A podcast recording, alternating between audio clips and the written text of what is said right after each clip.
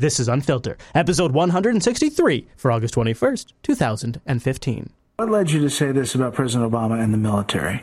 President Obama was, quote, deeply suspicious of their actions and their recommendations. I think this was particularly true in Afghanistan. And I think there were people in the White House, and I don't want to name any names, who were constantly goading him and saying the military is trying to box you in, the military is trying to trap you, the military is trying to bully you, the military is trying to make you do something you don't want to do. I'll name names. Was Vice President Biden one of those people? I think so. And and I was told so.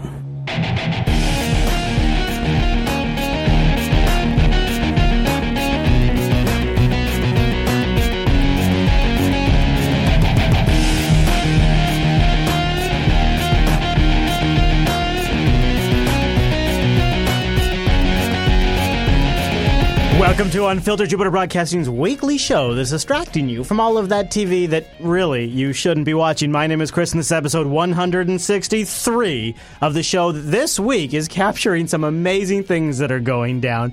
Coming up in this week's episode, we're going to do the latest and greatest in the cyber story.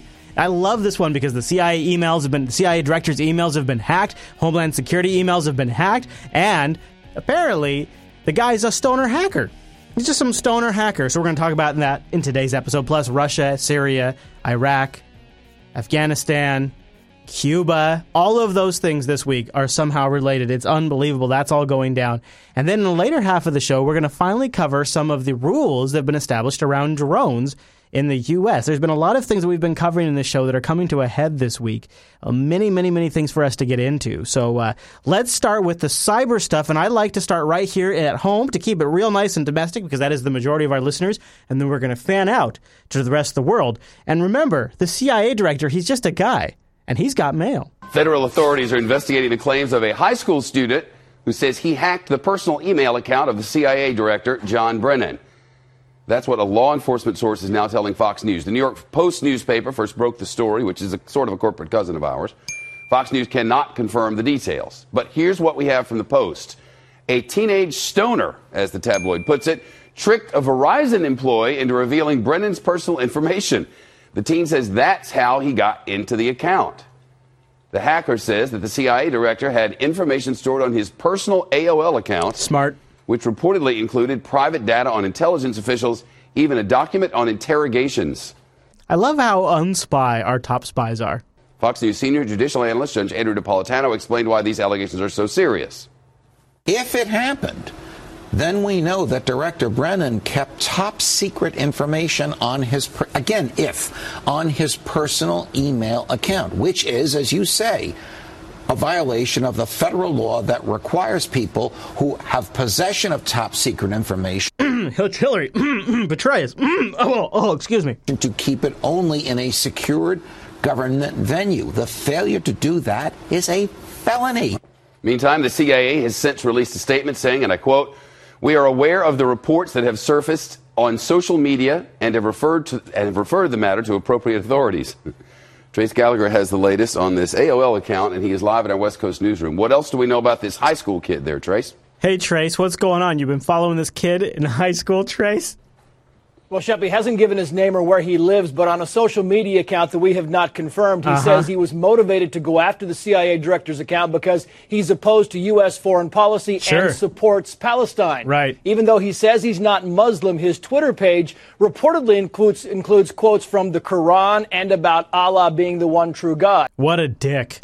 He also mentions owning John Brennan of the CIA and refers to himself and a classmate that he smokes pot with as CWA or crackers with attitude. Yeah, crackers with attitude. There's no explanation about exactly what that means. Oh, I could explain it to you. I love it. I love how straight laced they are. Crackers with attitude. Uh, I'm reporting now live from the scene. There's no uh, explanation of what crackers with attitude means. We're completely befuddled uh, by what this statement could actually mean, but it is on his Twitter feed. The CIA and refers to himself and a classmate that he smokes pot with as CWA or crackers with attitude. Yeah! There's no explanation about exactly what that means. No. But the teen apparently called the New York Post to brag about his exploits and even posted documents and part of John Brennan's contact list Sure. on Twitter just Yeah. to show off. Sure. Shep. But it was more than just Bron- John Brennan's You've Got Mail account, right? Right. Not only did he, uh, this pot smoking high school hacker report I'm sorry. What? Um, could you uh, could you make sure? I'm not quite sure. Uh, what? How should we consider him? Right. Not only did he, uh, Uh-huh. this pot smoking high school hacker Oh, okay. uh, So I'm sorry. It's a pot smoking high school hacker. Okay, got it. reportedly compromised the CIA director's account, he apparently prank called John Brennan repeatedly, even once reciting the director's social security number to him. Oh, To man. hack the accounts, he told the New York Post he used a tactic called social engineering, where he tricked the Verizon workers Oh, that's new. That sounds like something new. I've never heard of that before. into providing CIA Director Brennan's personal information. Then he tricked AOL into resetting his password. Uh-huh. Verizon just released what is very much a non statement saying it takes the security of customers very important Yeah. and it's very seriously investigating this hack. So Right. far, AOL has said nothing. The hacker also apparently got into the Comcast account of Homeland Security Secretary Jeh Johnson. throw that in there. And listen to his voicemails. Shep. Should have been texting anyway. Hmm, let me get connected to the internet here, guys. Sorry. Uh, before I can do the show, I'm going to have to dial up. Hmm. Yeah, I'm John Brennan, and I'm the director of the CIA. I'm just going to go ahead and get connected to my AOL account here. Hold on, hold on. I got to respond. Some really important email. Torture documents. Yeah, okay. Here we go. You've okay. got mail. Oh, good. Look at this. It's an email about torture. Good. I'll have to make sure I respond to this. You claim you were able to hack the private email account of the CIA director. What I love is so this these people or this kid or whoever this pot smoking high school student who got access to the director. You know, he logged in as John Brennan. Now he's a hacker because he's logged in as a person, so he's a hacker because that makes you a hacker. Apparently, we're all hackers because you know you've done it. You know you've logged in at some point in your life as somebody else because it's easy because people use really stupid passwords. So you all are hackers. Every single one of you, you're all hackers. And now what the, what these people are doing is they're going to go ahead and hack one of the scariest son of bitches in the world, the director of the CIA. Honestly, I am more scared of John Brennan than I would be of President Obama. That guy is a scary son of a bitch. And I'm going to go hack his email account. And then what I'm going to do is I'm going to call up C- CNN on their frickin' iPhone C, on her colored iPhone, and I'm going to tell her what I did. Um, how did you do that? Phone number, social security number, and other things. And when we social engineered, uh, we like manipulated AOL to like do the password reset on we manipulated AOL to like, you know, uh, do the password reset on the account. We socially engineered Verizon, We socially engineered Verizon, and then um, and then um, we uh, we um, we socially engineered to get the last four details on his bank account. If this is true, and, and it's true that you guys have actually broken into his private email account, how difficult would you say it is? Uh, you mean out of ten? So you know how she didn't ask him that. So she says, "How difficult would you say it is to break his email account?" And then he says, "Um, you mean out of 10? Well, no, that's not what she meant. Uh, you mean out of ten? You know, he see isn't it interesting how he provides that? Isn't that interesting? And then, and then she's like, "Well, um, okay." Sure, out of 10. Sure, like out of 10 because like you want a Now, I guess I should back up. You see what what he's doing is he's prompting her for the soundbite. He's prompting her for the soundbite. Do you understand that? Isn't that weird? He's prompting her for the soundbite. One. One. Yeah. You guys say you were able to hack into his uh, his personal inbox. Um, what did you find? social security numbers, uh, plan talking about uh, Iraq and Syria. There was a lot of, I guess, private information. Really, he's, he's pretty stupid. Really, he's Pretty stupid, really. he's supposed to be so high in the government, like head of CIA. Then he should be, be more clever. What was your motivation for doing this? Free Palestine. Free Palestine states. The United States government funds Israel. And Israel, they kill Can you people, give us innocent any people. Indication of your background. I mean, how old you are? Are you in the United United States? I mean, anything you can tell me about yourself? Yeah, um, I'm below the age of 20 years old. Um, I smoke pot. I smoke pot. Really? That's what you're putting out there? I'm below the age of 22 and I smoke pot? 20 years old. Um, I smoke pot, and I live in America. And I live in America. You don't, you know what? I don't believe it. I don't believe it at all. Um, I smoke pot, and I live in America. This is so this is so fake. So let's go back. Hold on. Hold on. So he's he prompts her to do 1 out of 10. You know, oh, it's a 1. Uh, that you guys have actually broken into his private email account. How difficult would you say it is? Uh, you mean out of 10? You mean like you're not following the script? Sure, out of 10. Yeah, oh yeah, right, yeah. 1. 1. And then and then it's I smoke pot. It states, I mean, anything you can tell me about yourself? Yeah, um, I'm below the age of 20 years old. I'm below the age of 22 years old. Now, who the f- who the hell talks like this? Um, I smoke pot. I smoke pot. Um, I smoke pot. I live in America. And I and I love how he says I live in America like no American would ever say. He says it in a way that doesn't sound like anybody native at all. Pot. And I live in America. it doesn't sound like it at all. Like I'm sorry, I don't know what it is, but that sounds like total bullshit to me. Um, I smoke pot. I live in America. But I live in America, and of course the CIA, or I'm sorry, the CNN transcript says and and, but he, that's not what he says. And I live in America. But I, but I live in America. But, but I live in America. But but I live in America. But then their translation says, and I live in America. Why? Because that was the fucking script. I smoke pot. And I live in America. And and you smoke pot. And you smoke pot. Yeah, yeah, he said that pretty clearly, actually. All day, every day. Uh, all day, every day. You're saying you might have hacked the director of the CIA while you were high. Probably. Are you sophisticated hackers? I would kind of put us like in the middle, maybe. We're not like stupid, but yeah, that's a good question. Uh, the board points out who calls it under 22? Who calls it pot? Nobody under 22 even calls it pot. Nobody calls it pot. That is a good point. I'm below the age of 20 years old. Um, I smoke pot, and I live in America. There is an accent coming through. I agree, Kitson. He says there's an accent coming through. I completely hear it as well. Honestly, it sounds a little Asian or something to me. Um, I smoke pot, and I live in America. But I live in America. But I live in the America. 20 years old. Um, I smoke pot, and I live in America. Really? And then she says, "But you smoke pot?" Like that is And and you smoke pot. That's the first question? That's the first question you have? That's what you ask him? Out of all of the things that that man just said, supposedly that's what you ask him. Um, I smoke pot, and I live in America. And and you smoke pot. All day, every day. All You're saying day, you might have hacked the director of the CIA while you were high. Yeah. Probably. Yeah, because it was that easy. Are you sophisticated hackers? I would kind of put us like in the middle, maybe. We're not like stupid, We're not like stupid, we're in the middle. but uh, we're not like really smart. But we're not really smart. yeah, no shit. There's a lot of really, really, really smart people. There's a lot of really, really smart people. Do you guys worry about retribution? I'm gonna go to Russia and chill with Snowden. I'm going to go with Russia and chill with Snowden. And now they're showing B roll of Edward Snowden. I'm going to go to Russia and I'm going to chill with Snowden. I smoke pot all day, every day, and I'm going to go to Russia and I'm going to chill with Snowden. Really, really smart people. Do you guys worry about retribution? I'm gonna go to Russia and chill with Snowden. I'm going to go to Russia and chill with Snowden.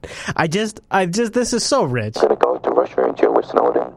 Because I know that the government are uh, pretty mad about this. I'm probably gonna get tortured. I'm probably going to get tortured. I'm probably going to get tortured.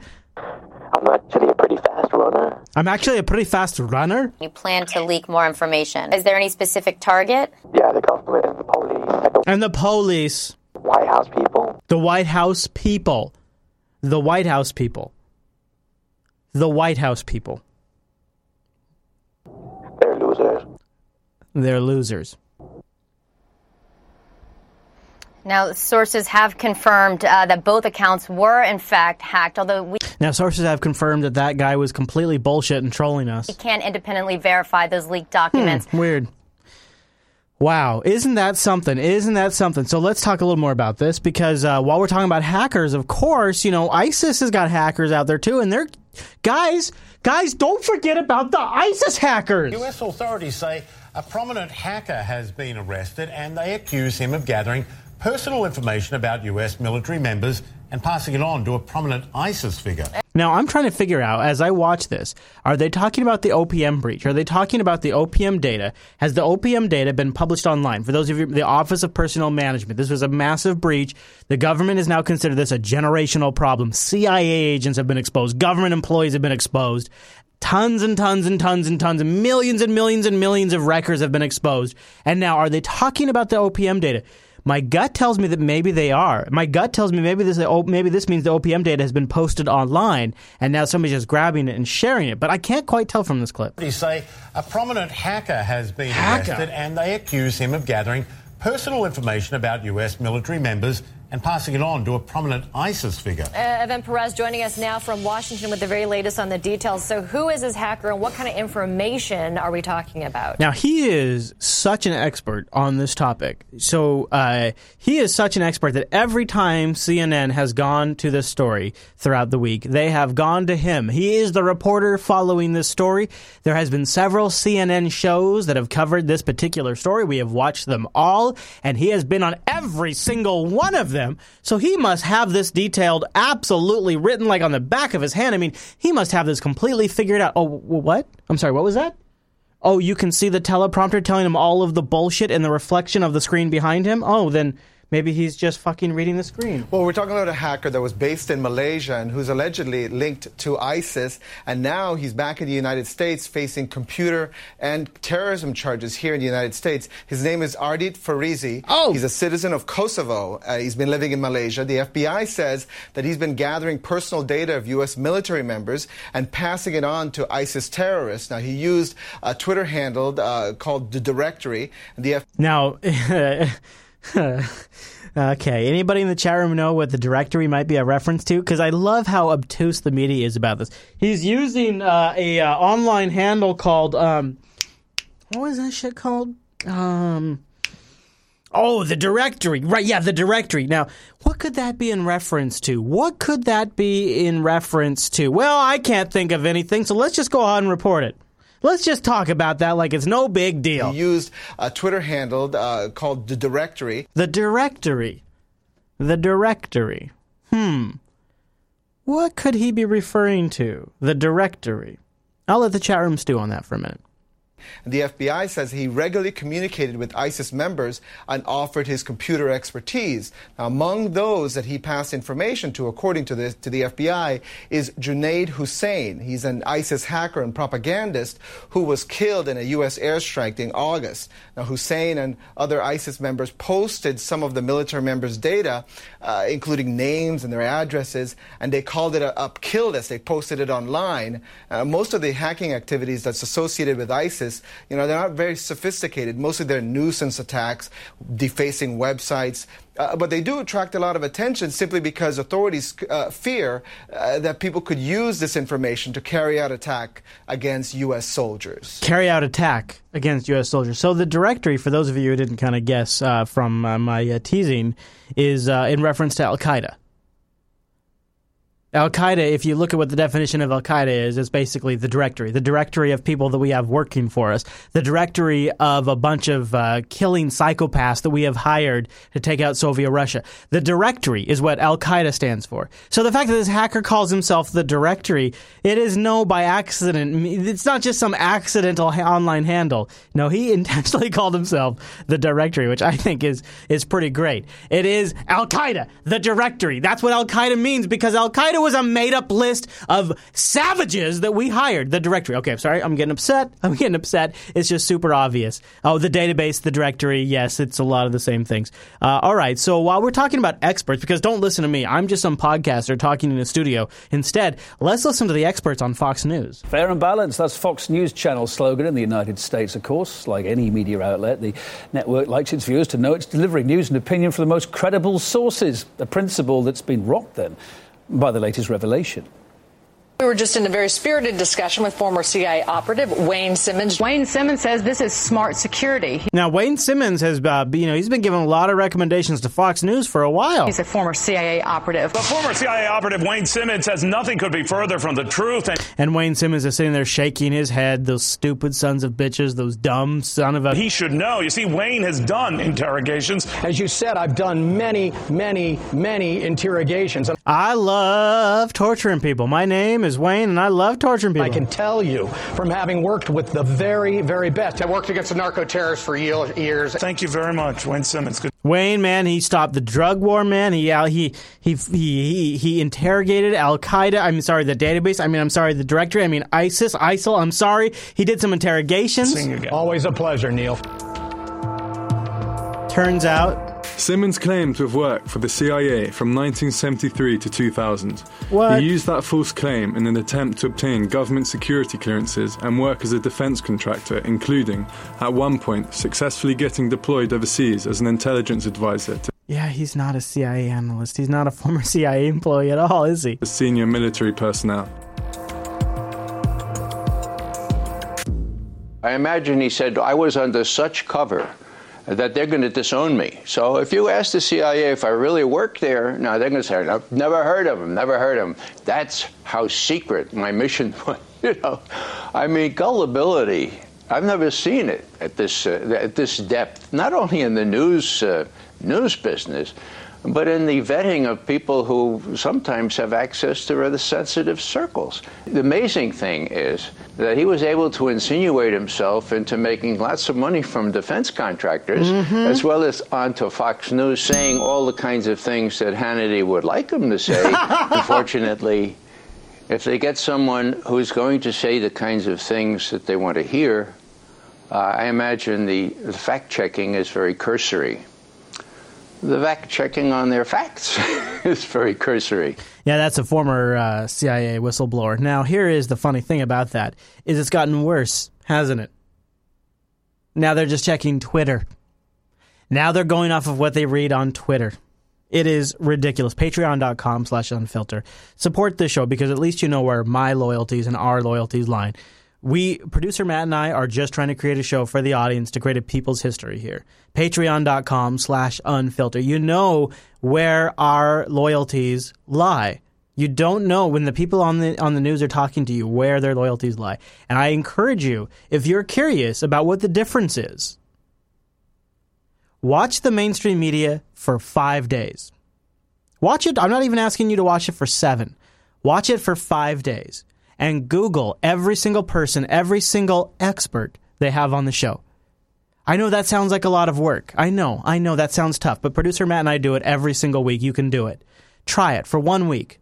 Google every single person they bring on to talk about these things. And just see why patreon.com slash unfilter is the proper way to fund a news show. You'll see exactly what I mean. I don't have to say any more. Just Google the people they bring on and see what I'm talking about. Patreon.com slash unfilter. And thank you, everybody those of you who have, who have become supporters, and there's a couple of different levels. You can get it on a little bit cheaper level, and you get the supporter show, which is a great show, gives you lots of additional context, gives you more clips, gives you more information. We follow more stories. And those of you who can afford to jump in at $5 or more, you get everything. You get the source code, you get the artwork, you get the notes, you get all of the clips, you get everything. You help us distribute a copy of the people's history. You get all of the clips and way more than some of the stuff we are able to play in the show. Patreon.com slash unfilter. Now, this next story gives me pause. Because what I am always worried about is all of the tools we are developing to track terrorism could be turned inward and used to track the people. All of the rules we're setting up, all of the laws about terrorism and responding to national security incidents could be turned inward all of the NSA's capabilities, everything with the drones, the military, all of it could easily be turned inward. So when this next story crops up, yeah, it piques my interest.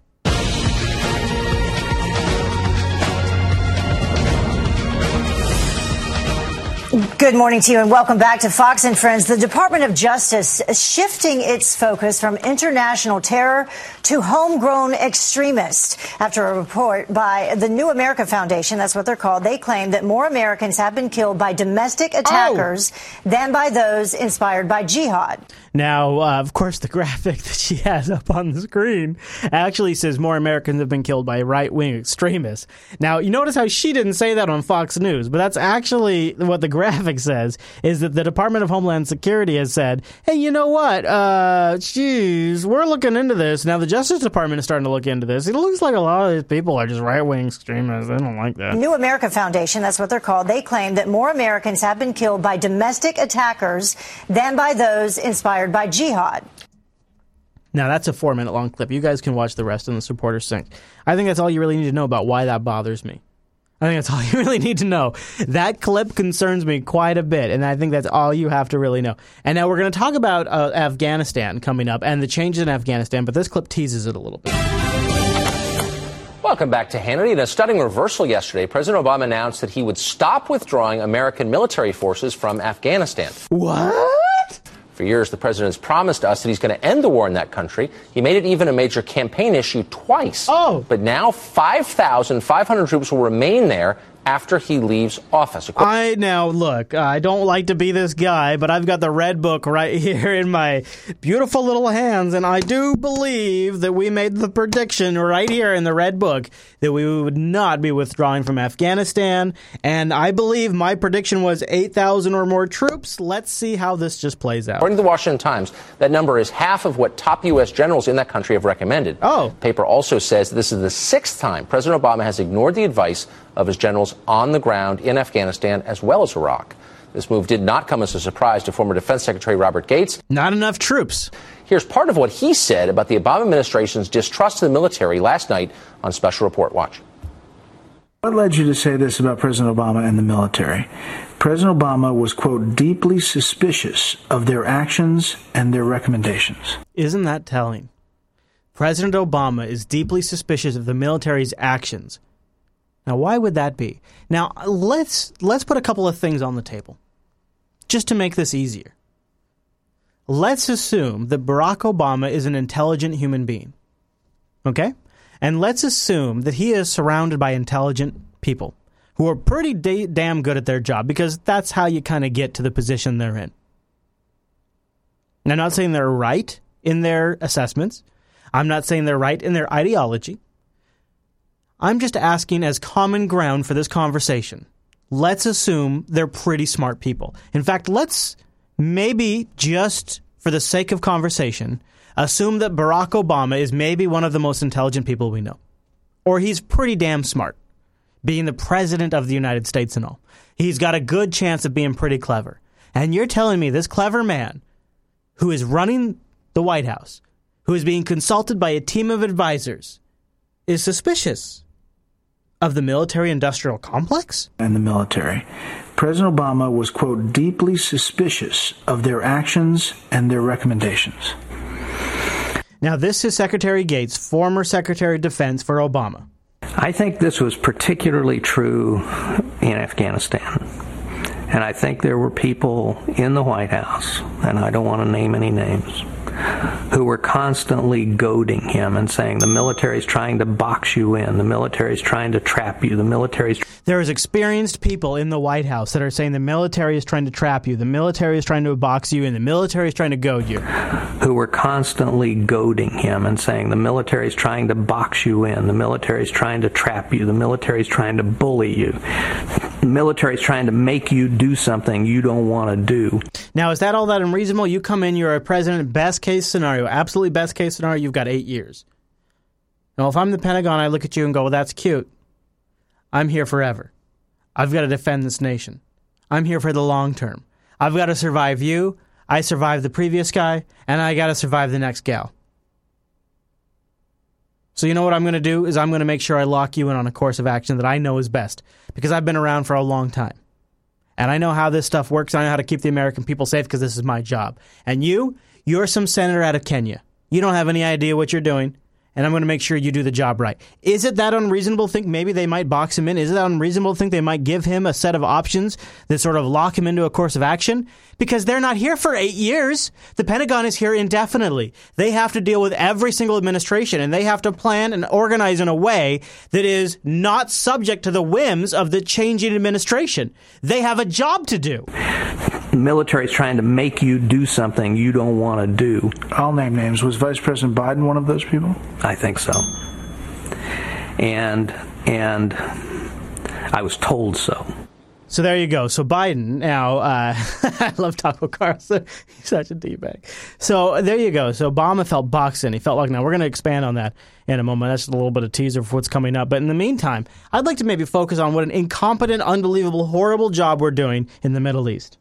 Information about an American F-16 fighter jet that was hit by gunfire while patrolling a Taliban-controlled province. So we got a we got a fighter, we got a we got a fighter. He got hit by gun gunfire. Uh, you know, there's nothing he could do. Absolutely horrible situation. In Afghanistan, you can see Taliban insurgents surrounding the fuel tanks and the ammo boxes, which were dumped mid-flight.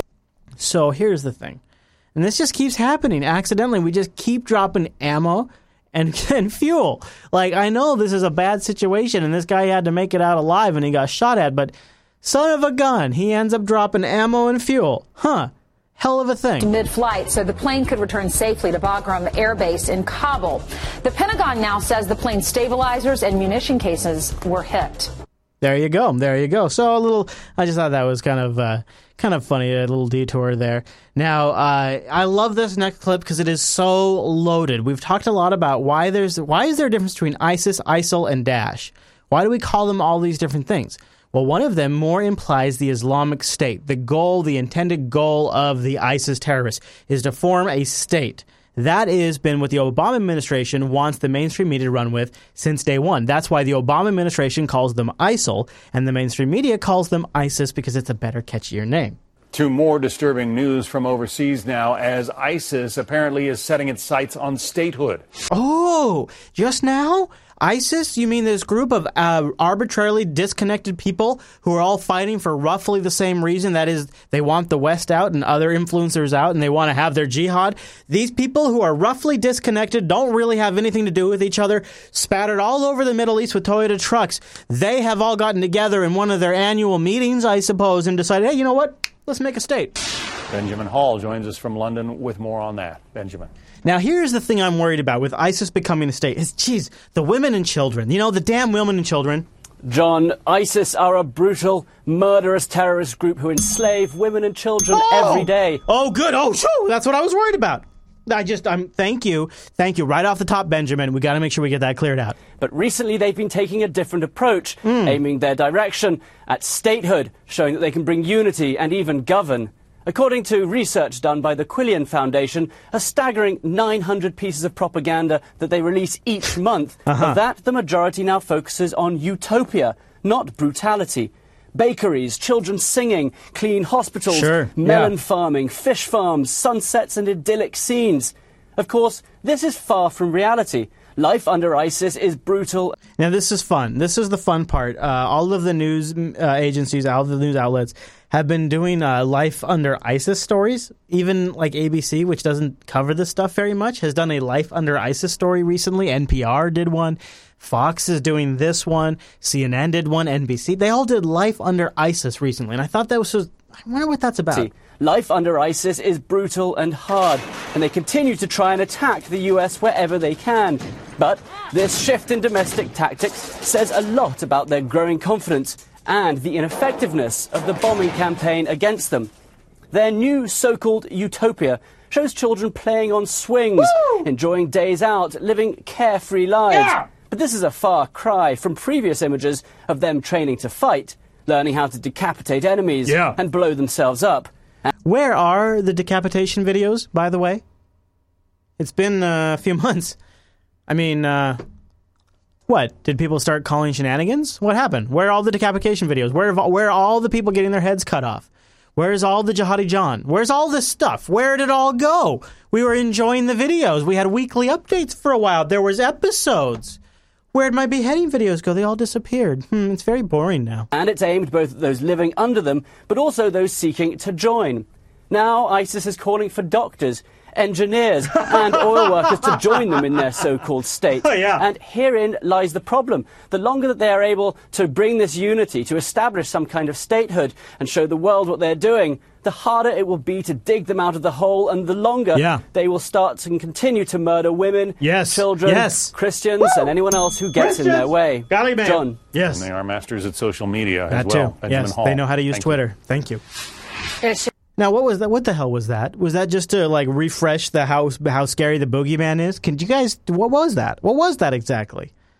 I'm not exactly sure what the hell that was. So you heard the tease. We're going to be sticking around in Afghanistan for a little while. Fox News alert President Obama making a, an about face on the war in Afghanistan. Expect to announce today that he will keep thousands of U.S. troops in the war zone beyond the end of 2016. That marks a significant change in White House policy. Congressman Mac Thornberry, Texas chairman of the House Armed Services Committee, with me in studio, and welcome to New York. 9,800 for most of 2016, 5,500 going into 2017. You agree with this move or not? Um, it's better than the alternative, and I've gotten to the point where anytime the president makes a national security decision that's not a disaster, I'm grateful for it.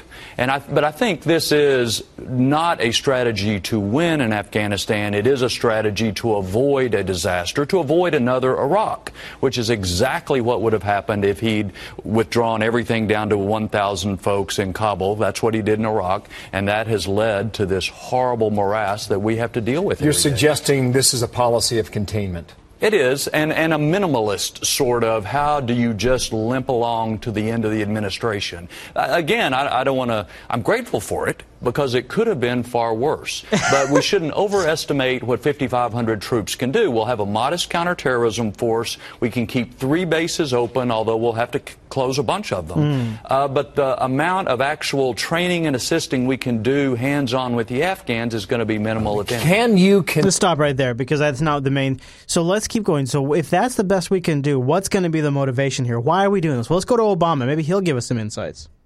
Well, the president once vowed to end the longest war in American history, but as the Taliban gains strength in Afghanistan, it's making a major policy change. Although the Afghan combat mission is officially over, the U.S. will keep, in fact, nearly 10,000 troops in the country throughout most of next year. Fox News correspondent Kevin Corke has the latest. Kevin? While America's combat mission in Afghanistan may be over, our commitment to Afghanistan and its people endures. He needs like a big victory sign. Maybe if he could do this like on an aircraft carrier, that might. I might then this would be working for me. A commitment that has now endured for 14 years and will continue. The U.S. will slow its withdrawal from Afghanistan, opting instead to have troops by the thousands remain beyond next year. The president announced that 5,500 American troops would remain in Afghanistan into 2017. Now, the thing that they are not telling you as clearly is that actually another 5,000 troops, an additional to the number that they're telling you about after 2017, an additional 5,000 troops will remain just for the embassy. The president calling it a modest but meaningful extension of our presence. But for much of 2016, around 9,800 American troops will serve throughout the country in non combat roles. Still, it's a dramatic shift for a White House that wanted to leave around 1,000 troops in and around Kabul by the end of the Obama administration. You know, you can see Obama doing the tally. See, how many people do we need to defend the poppy fields? Let's see, we get the poppy fields covered. This then, was a disaster waiting to happen. I think what the president is doing now is enough to contain the uh, the damage, uh, at least until he leaves office. The decision underscores the difficulty the commander in chief has had in achieving one of the central promises of his presidency, ending the longest war in American history. Already stung by the threat of ISIS and the reemergence of Al Qaeda, it's the Taliban that's now creating the most trouble in Afghanistan. But experts say in a fog of war, especially one more than a decade along, decisions have consequences, which is why many believe that despite calls from the left to leave the region wholesale, the president in this case made the right move. I've gotten to the point where anytime the president makes a national security decision that's not a disaster, I'm grateful for it. Man, that statement right there is what I really hate about American politics. Not only is that just an abuse of the truth, but it's clearly the statement made during an election season. And so it means he can't trust what anybody in power says during an election season. Gotten to the point where anytime the president makes a national security decision that's not a disaster, I'm grateful for it. Yeah, that is coming in the shadow of George W. Bush, right? What what kind of crap we get during election season? So why are we staying in Afghanistan? Why? Why why why 9,000 troops to 2017? Why an additional 5,000 troops to guard the embassy? Why stay in Afghanistan? Ladies and gentlemen of the Unfilter Show, I propose to you the reason we're going to Afghanistan and staying in Afghanistan is one of the reasons we went there in the very first place the Soviet Union. Russia captured the world's attention when its military intervened in Syria. Some officials in Iraq have suggested they might accept Russian help. And this has left some people in Afghanistan wondering is Russia once again eyeing their country?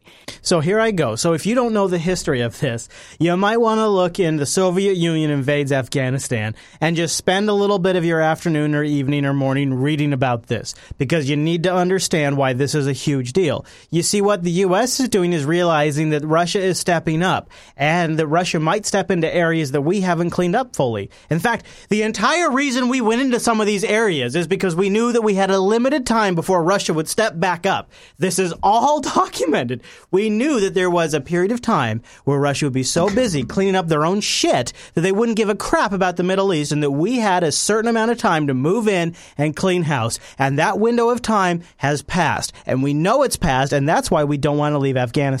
NPR's Philip Reeves has the story. No one in Afghanistan even remotely expects Russia to repeat the errors of the 80s. Haroon Mir again. Russians are not interested in any kind of intervention in Afghanistan, but uh, they have a commitment uh, for Central Asian republics. Don't forget, says Mir, Russia's actually helped the international mission in Afghanistan over the years. So let's be clear about this. Russia has a, an existing stake in Afghanistan. Have you looked at where Afghanistan is in relation to Russia? It's a lot closer than it is to the United States. They have a much more. You know what they are? You know what they are? Stakeholders. You might consider Russia to be stakeholders in the future of Afghanistan. You might look at a map to see why that is. And they have always had a stake in the future of Afghanistan, so much so that they have secured supply routes. They have been involved with the effort in Afghanistan since day one with weapons, helicopters, and access to a supply route. He says there's no reason NATO and Russia can't continue making common cause. Continue. In the fight against the Islamists. Russia, if uh, wants to engage in Afghanistan in the context and framework of international uh, presence in Afghanistan, they will be always welcome. Now, I don't know if you heard what he just said. I'm going to I'm going to back it up a little bit. He just said if that if Russia wants to be involved in Afghanistan, they'll always be welcome. I'm going to play. I'm going to jump back a little bit. Afghanistan in the context and framework of international uh, presence in Afghanistan, they will be always welcome. In other words, as soon as they offer, we're going to accept them on it. So yeah, yeah, the U.S. has a lot of incentive to stick around, don't they? Afghan politician Jafar Mahdavi worries it won't happen that way. He's concerned the battle against the Islamic State may morph into a proxy war with the US. Yeah, maybe. Maybe it will. Maybe it already has. Stay tuned for that. Maybe another factor's in play. A few days ago, President Putin met his Central Asian neighbours to discuss a joint border task force to keep the Islamists from infiltrating. Some Western analysts suspect Putin's real motive may be to use the conflict in Afghanistan as another opportunity to expand into Russia's old haunts on the fringes of the former Soviet Empire.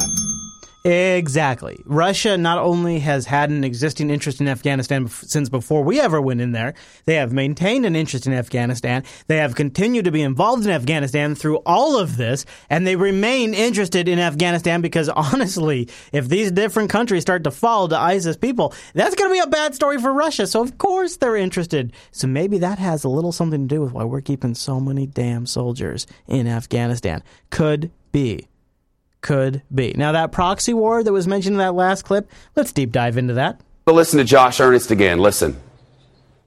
I think the president was fairly definitive in the news conference that he did uh, 10 or 12 days ago in which he made clear that the conflict in Syria would not turn into a proxy war between the United States No. and Russia. No. Uh, that is a firm commitment that the president has made. That's made, a and commitment. uh, that's something that we will You can take that to the bank. uh, abide by. What's a proxy war?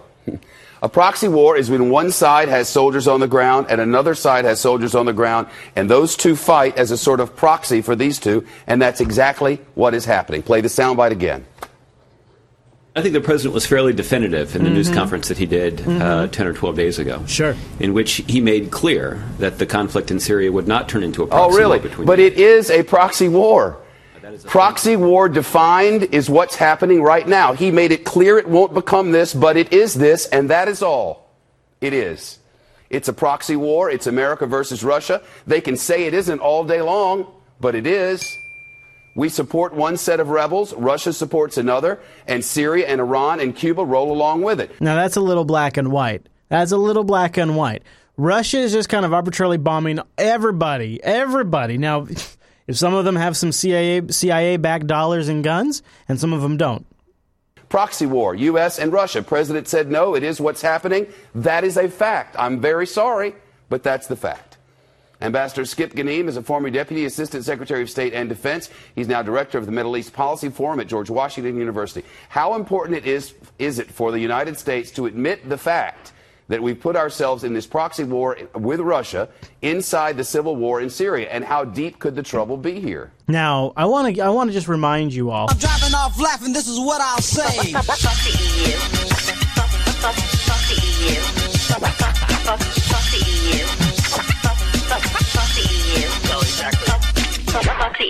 Regardless of what they're about to say, the U.S. took the first shots. We overthrew the government. We moved in. We started this process in the Ukraine. We moved in. We started up. We started funding ISIS terrorists in Syria. We started this process. So whatever, regardless of what they're about to say, think about what that means. That means that if we knew, and I'm a willing to, I'm you know just crazy old Chris here is willing to bet that the people in power knew that Assad and Russia were allies pretty damn good chance of that.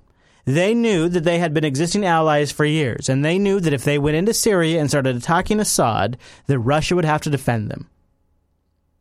That means years ago, years ago, they knew they would be launching a proxy war against Russia because they knew Russia wouldn't stand by. So, regardless of what these two gentlemen are about to tell you, make no mistake, the U.S. fired the first shots, and the U.S. knew that Russia would eventually have to intervene because Russia doesn't want to see the Assad government fall to some pro Western government. They don't want some pro Western dictator getting in there that would be anti Russia. That'd be ridiculous. No, they're going to back up their existing ally. That was obviously always going to happen.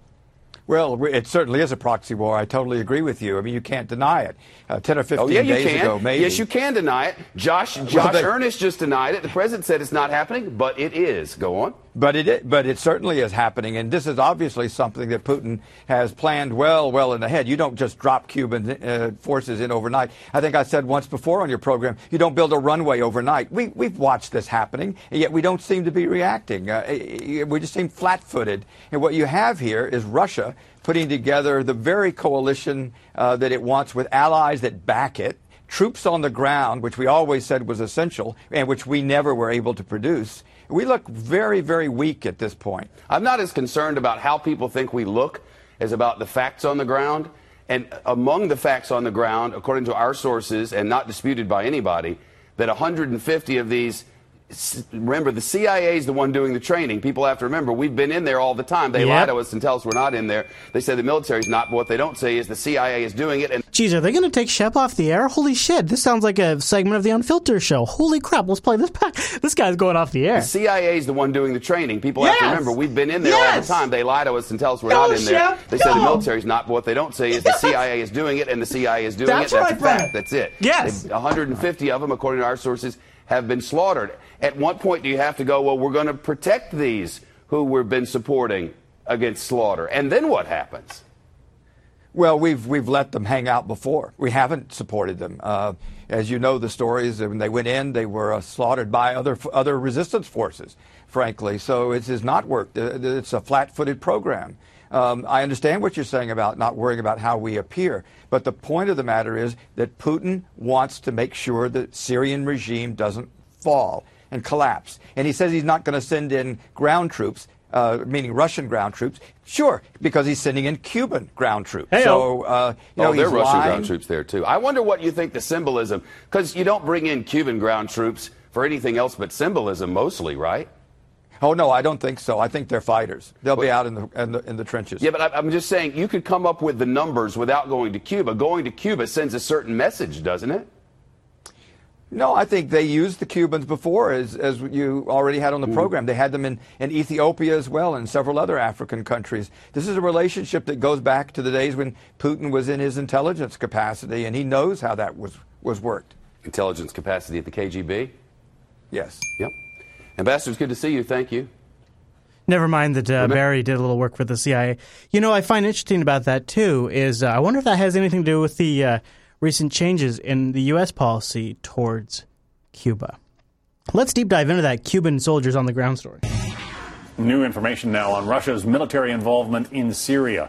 A U.S. official confirms parts of a report that Cuban troops are now operating on the ground there, apparently on behalf of the Kremlin. Now, I have seen some stories that debunk this, and I have seen some stories that confirm this. My gut tells me this is legit. I, I've seen some stuff that says that, that there's no Cuban forces on the ground. This is all crap. It's all propaganda. The West is making this up. But you know what? My sense tells me it is true. Doug McElway reporting live from the Pentagon with that. Doug. Hi, John. Yeah, this information first surfaced in a report for the, uh, rather from the Institute for Cuban and Cuban American Studies at the University of Miami. It says that the head of the Cuban armed forces recently visited Syria with a group of Cuban military personnel to support Russian operations there. It goes on to say that Cuban forces will primarily man Russian tanks in the assistance of Assad's forces. Now, a U.S. official has confirmed to Fox News parts of that report. The source says there is evidence from intelligence reports that Cuban paramilitary and special force units are on the ground in Syria. He describes it as a kind of Cuba Angola arrangement. That is a reference to the Cold War days from the 1970s when Cuban troops operated on behalf of the Soviets in several Central African countries, What could go including wrong? Angola. He adds that Cuban troops may have been training in Russia and may have come to Syria from Russia on board Cuban transport planes. Uh, White, yesterday, White House Press Secretary Josh Earnest cautioned against any Cold War proxy war comparisons or parallels. I think the president was fairly definitive in the news conference that he did uh, 10 or 12 days ago, I think it's fairly definitive. This is going to be a huge part of Obama's legacy. Thanks, Obama. In which he made clear that the conflict in Syria would not turn into a proxy war between the United Uh-huh. States and Russia. Uh, that is a firm commitment that the president has made, and uh, that's something that we will uh, abide by. Here's how it goes, actually. It goes a little bit like this. He walks out on stage. Hello, everybody. He says, uh, Look, I refuse to acknowledge in public this is a proxy war. Problem solved. There's also some new information. A U.S. official also tells Fox News that uh, Moscow is now deliberately targeting CIA backed rebels in Syria and has succeeded thus far in killing at least 150 of those CIA backed rebels. John, back to you. Ominous information. Doug McElway, thank you. Ominous, you guys. Ominous information. Ominous information. Hmm. It is RT International live from Moscow. Thank you for joining us. The Syrian President Bashar al Assad has made an unannounced visit to Moscow overnight. Now, what? Think about what that represents. I'm going to just jump back just a couple of seconds. Think about what this represents. The Syrian President Bashar al Assad has made an unannounced visit to Moscow overnight. Wow.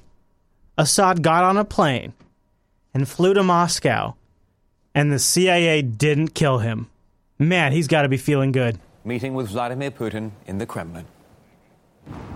Now, now here comes Putin. God, this guy, man, look at him. He is, he's got a custom suit just like Barry does. He comes out. Now, tell me if you're watching the video version. Tell me Assad doesn't have what what is just. It is just. It is called this. I don't mean to be uh, not safe for work, but it's called a shit-eating grin. Assad ha- Assad is acting. Look at this man's face and tell me he doesn't look like he's a meeting a celebrity and b I can't believe I made it alive. I can't believe they didn't kill me. The CIA didn't kill me. Now watch Assad and tell me that's totally not what he's thinking.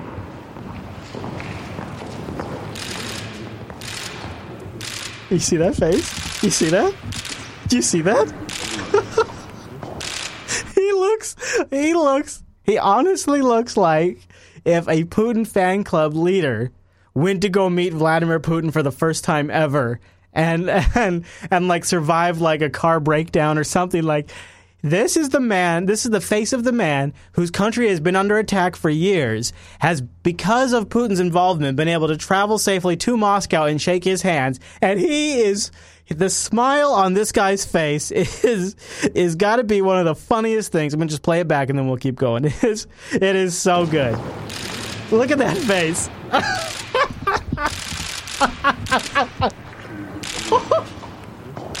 He's just smiling. It He's is so the uh, happy. first trip abroad for the Syrian leader since 2011. Uh, the pair discussing the fight against terror and extremist groups. Russia's air operation currently being carried out in Syria was touched upon as well. Let's, uh, in fact, have a quick listen as to what the two leaders had to say at the meeting. The Syrian people, practically by themselves, have been fending off and fighting against international terrorism for several years now. Syria has been having serious losses, but lately it's been achieving serious positive results. Uh, nothing to do with us. In this struggle as well. God, he looks so to thank happy. Russia's leadership and the Russian people for all the help they've given to Syria. This is Assad talking, and he's just, he's glowing. Thank you for standing up for Syria and its independence. The most important thing is that it's done within international law. If not for your actions, terrorism that's now engulfed the region would have spread even further to a greater number of countries. He looks more serious now. All right, Medina Kochanova now joining me live with more details on this surprise visit uh, between the Syrian and Russian leaders. Medina, you'd imagine they probably had quite a lot to talk about. Well, uh, of course, and according to the reports, the negotiations were indeed quite lengthy, and it was a very unexpected visit, well, at least for the media. But what we know so far is that, just as you mentioned, Syrian President Bashar al Assad has visited Moscow for a working visit and has held negotiations with the Russian President Vladimir Putin. Now, there's a lot of ways to spin that, right? Oh, look at Putin. He's in with Assad. You know, there would have been a time in U.S. history where meeting with somebody and making negotiations would have been considered a good thing. But no, no, not anymore. But you see, the rest of the world is watching. It's not just the U.S. operating in a vacuum. The rest of the world is starting to listen to other voices as well. And they're starting to see how Russia is handling ISIS.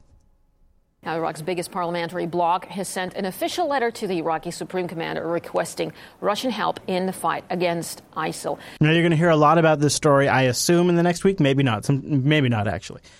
But essentially, uh, people, you know, now it is not the uh, now it is not all aspects of the Iraqi government, but it has been requested that Russia come in and help with the fight against ISIS in Iraq. And that's what a member of the country's state of law alliance, Saad Madlabi, told RT. And in fact, he's with me now to discuss the situation further.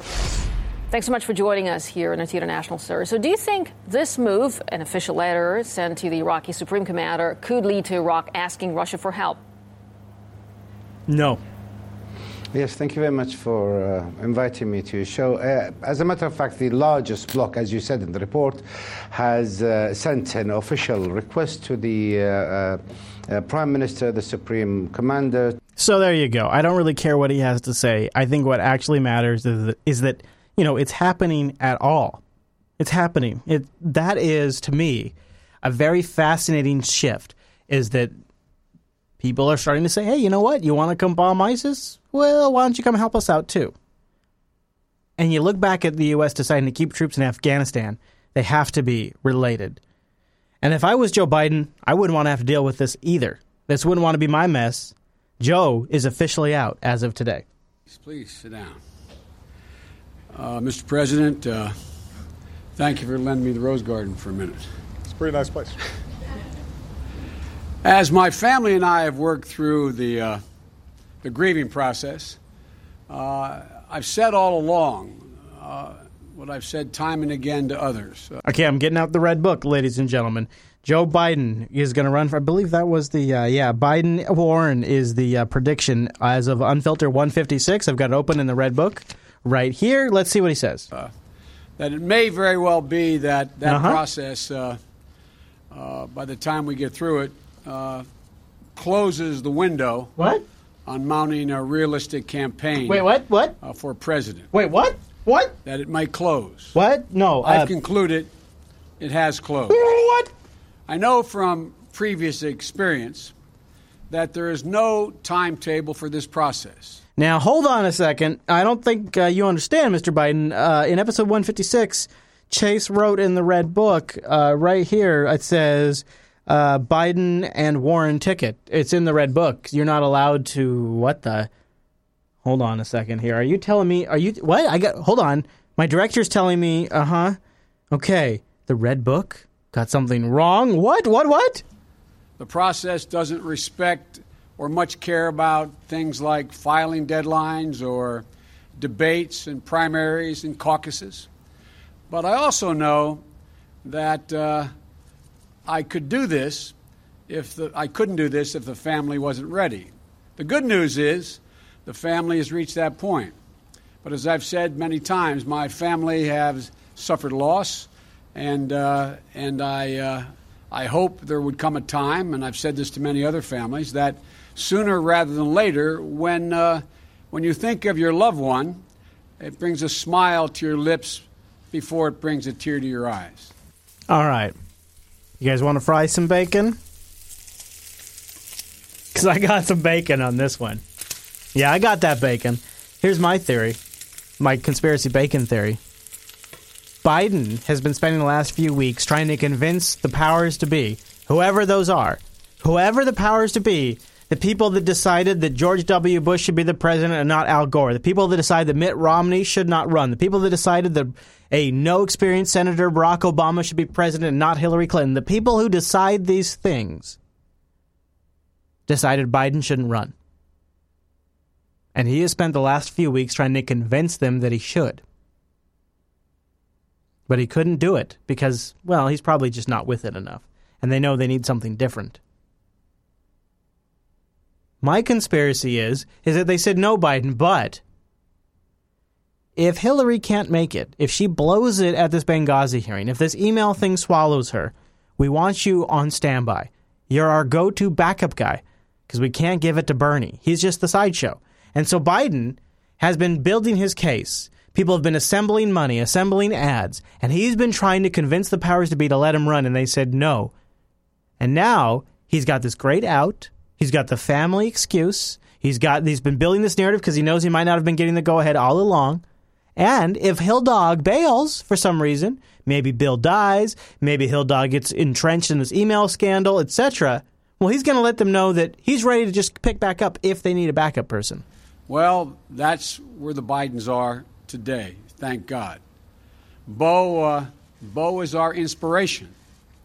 Unfortunately, I believe we're out of time, the time necessary to mount a winning campaign for the nomination. Now he says he'll continue to make his voice heard and his opinions heard. But isn't that isn't that something? Isn't that something? And of course, it just who knows? Maybe I'm completely wrong, but it seems like it seems like he was teasing it out for a while and then somebody told him no. Just like those people are going to tell you no about your drones. Well, at least until you register them. Well, the federal government is expected to unveil a plan that would require people to register their drones. And this comes after a number of recent reports of the unmanned aircrafts coming too close to airplanes and even preventing air crews from fighting massive wildfires. Doug McKelway is live in Washington with more on what we're learning today. Doug? Hi, Jenna. This plan to require the registration of drones or unmanned aviation systems, UASs, is the result of a huge uptick in UAS incursions in congested airspace in recent months. There have been many instances of commercial pilots reporting sightings or near misses with drones. Commercial drone operators are already required to maintain certain flight restrictions, and the FAA has tried to send a get tough message to those who violate the rules.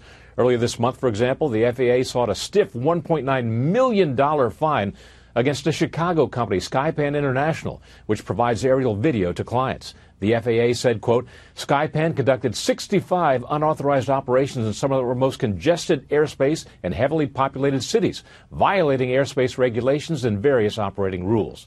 Skypan has vigorously denied the accusation, but with drone sales going through the roof, the slow pace of the federal regulatory process has been hard pressed to keep pace.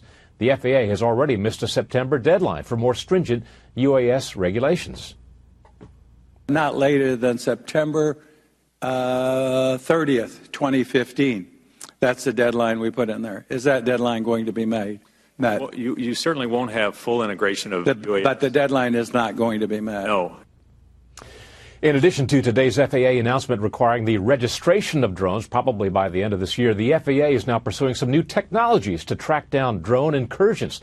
The FAA is working with CACI, which is a, a Beltway contractor, to passively detect, identify, and track drones and their ground based operators in order to protect airspace from unlawful misuse uh, of drones near U.S. airports. Jenna, back to you. Doug, thank you. No, thank you, thank you. that drone story is a hell of a story, isn't it? Like we continue to follow it, and it's it's tough to see like both perspectives because I wouldn't want people to run crazy with drones taking pictures of things either.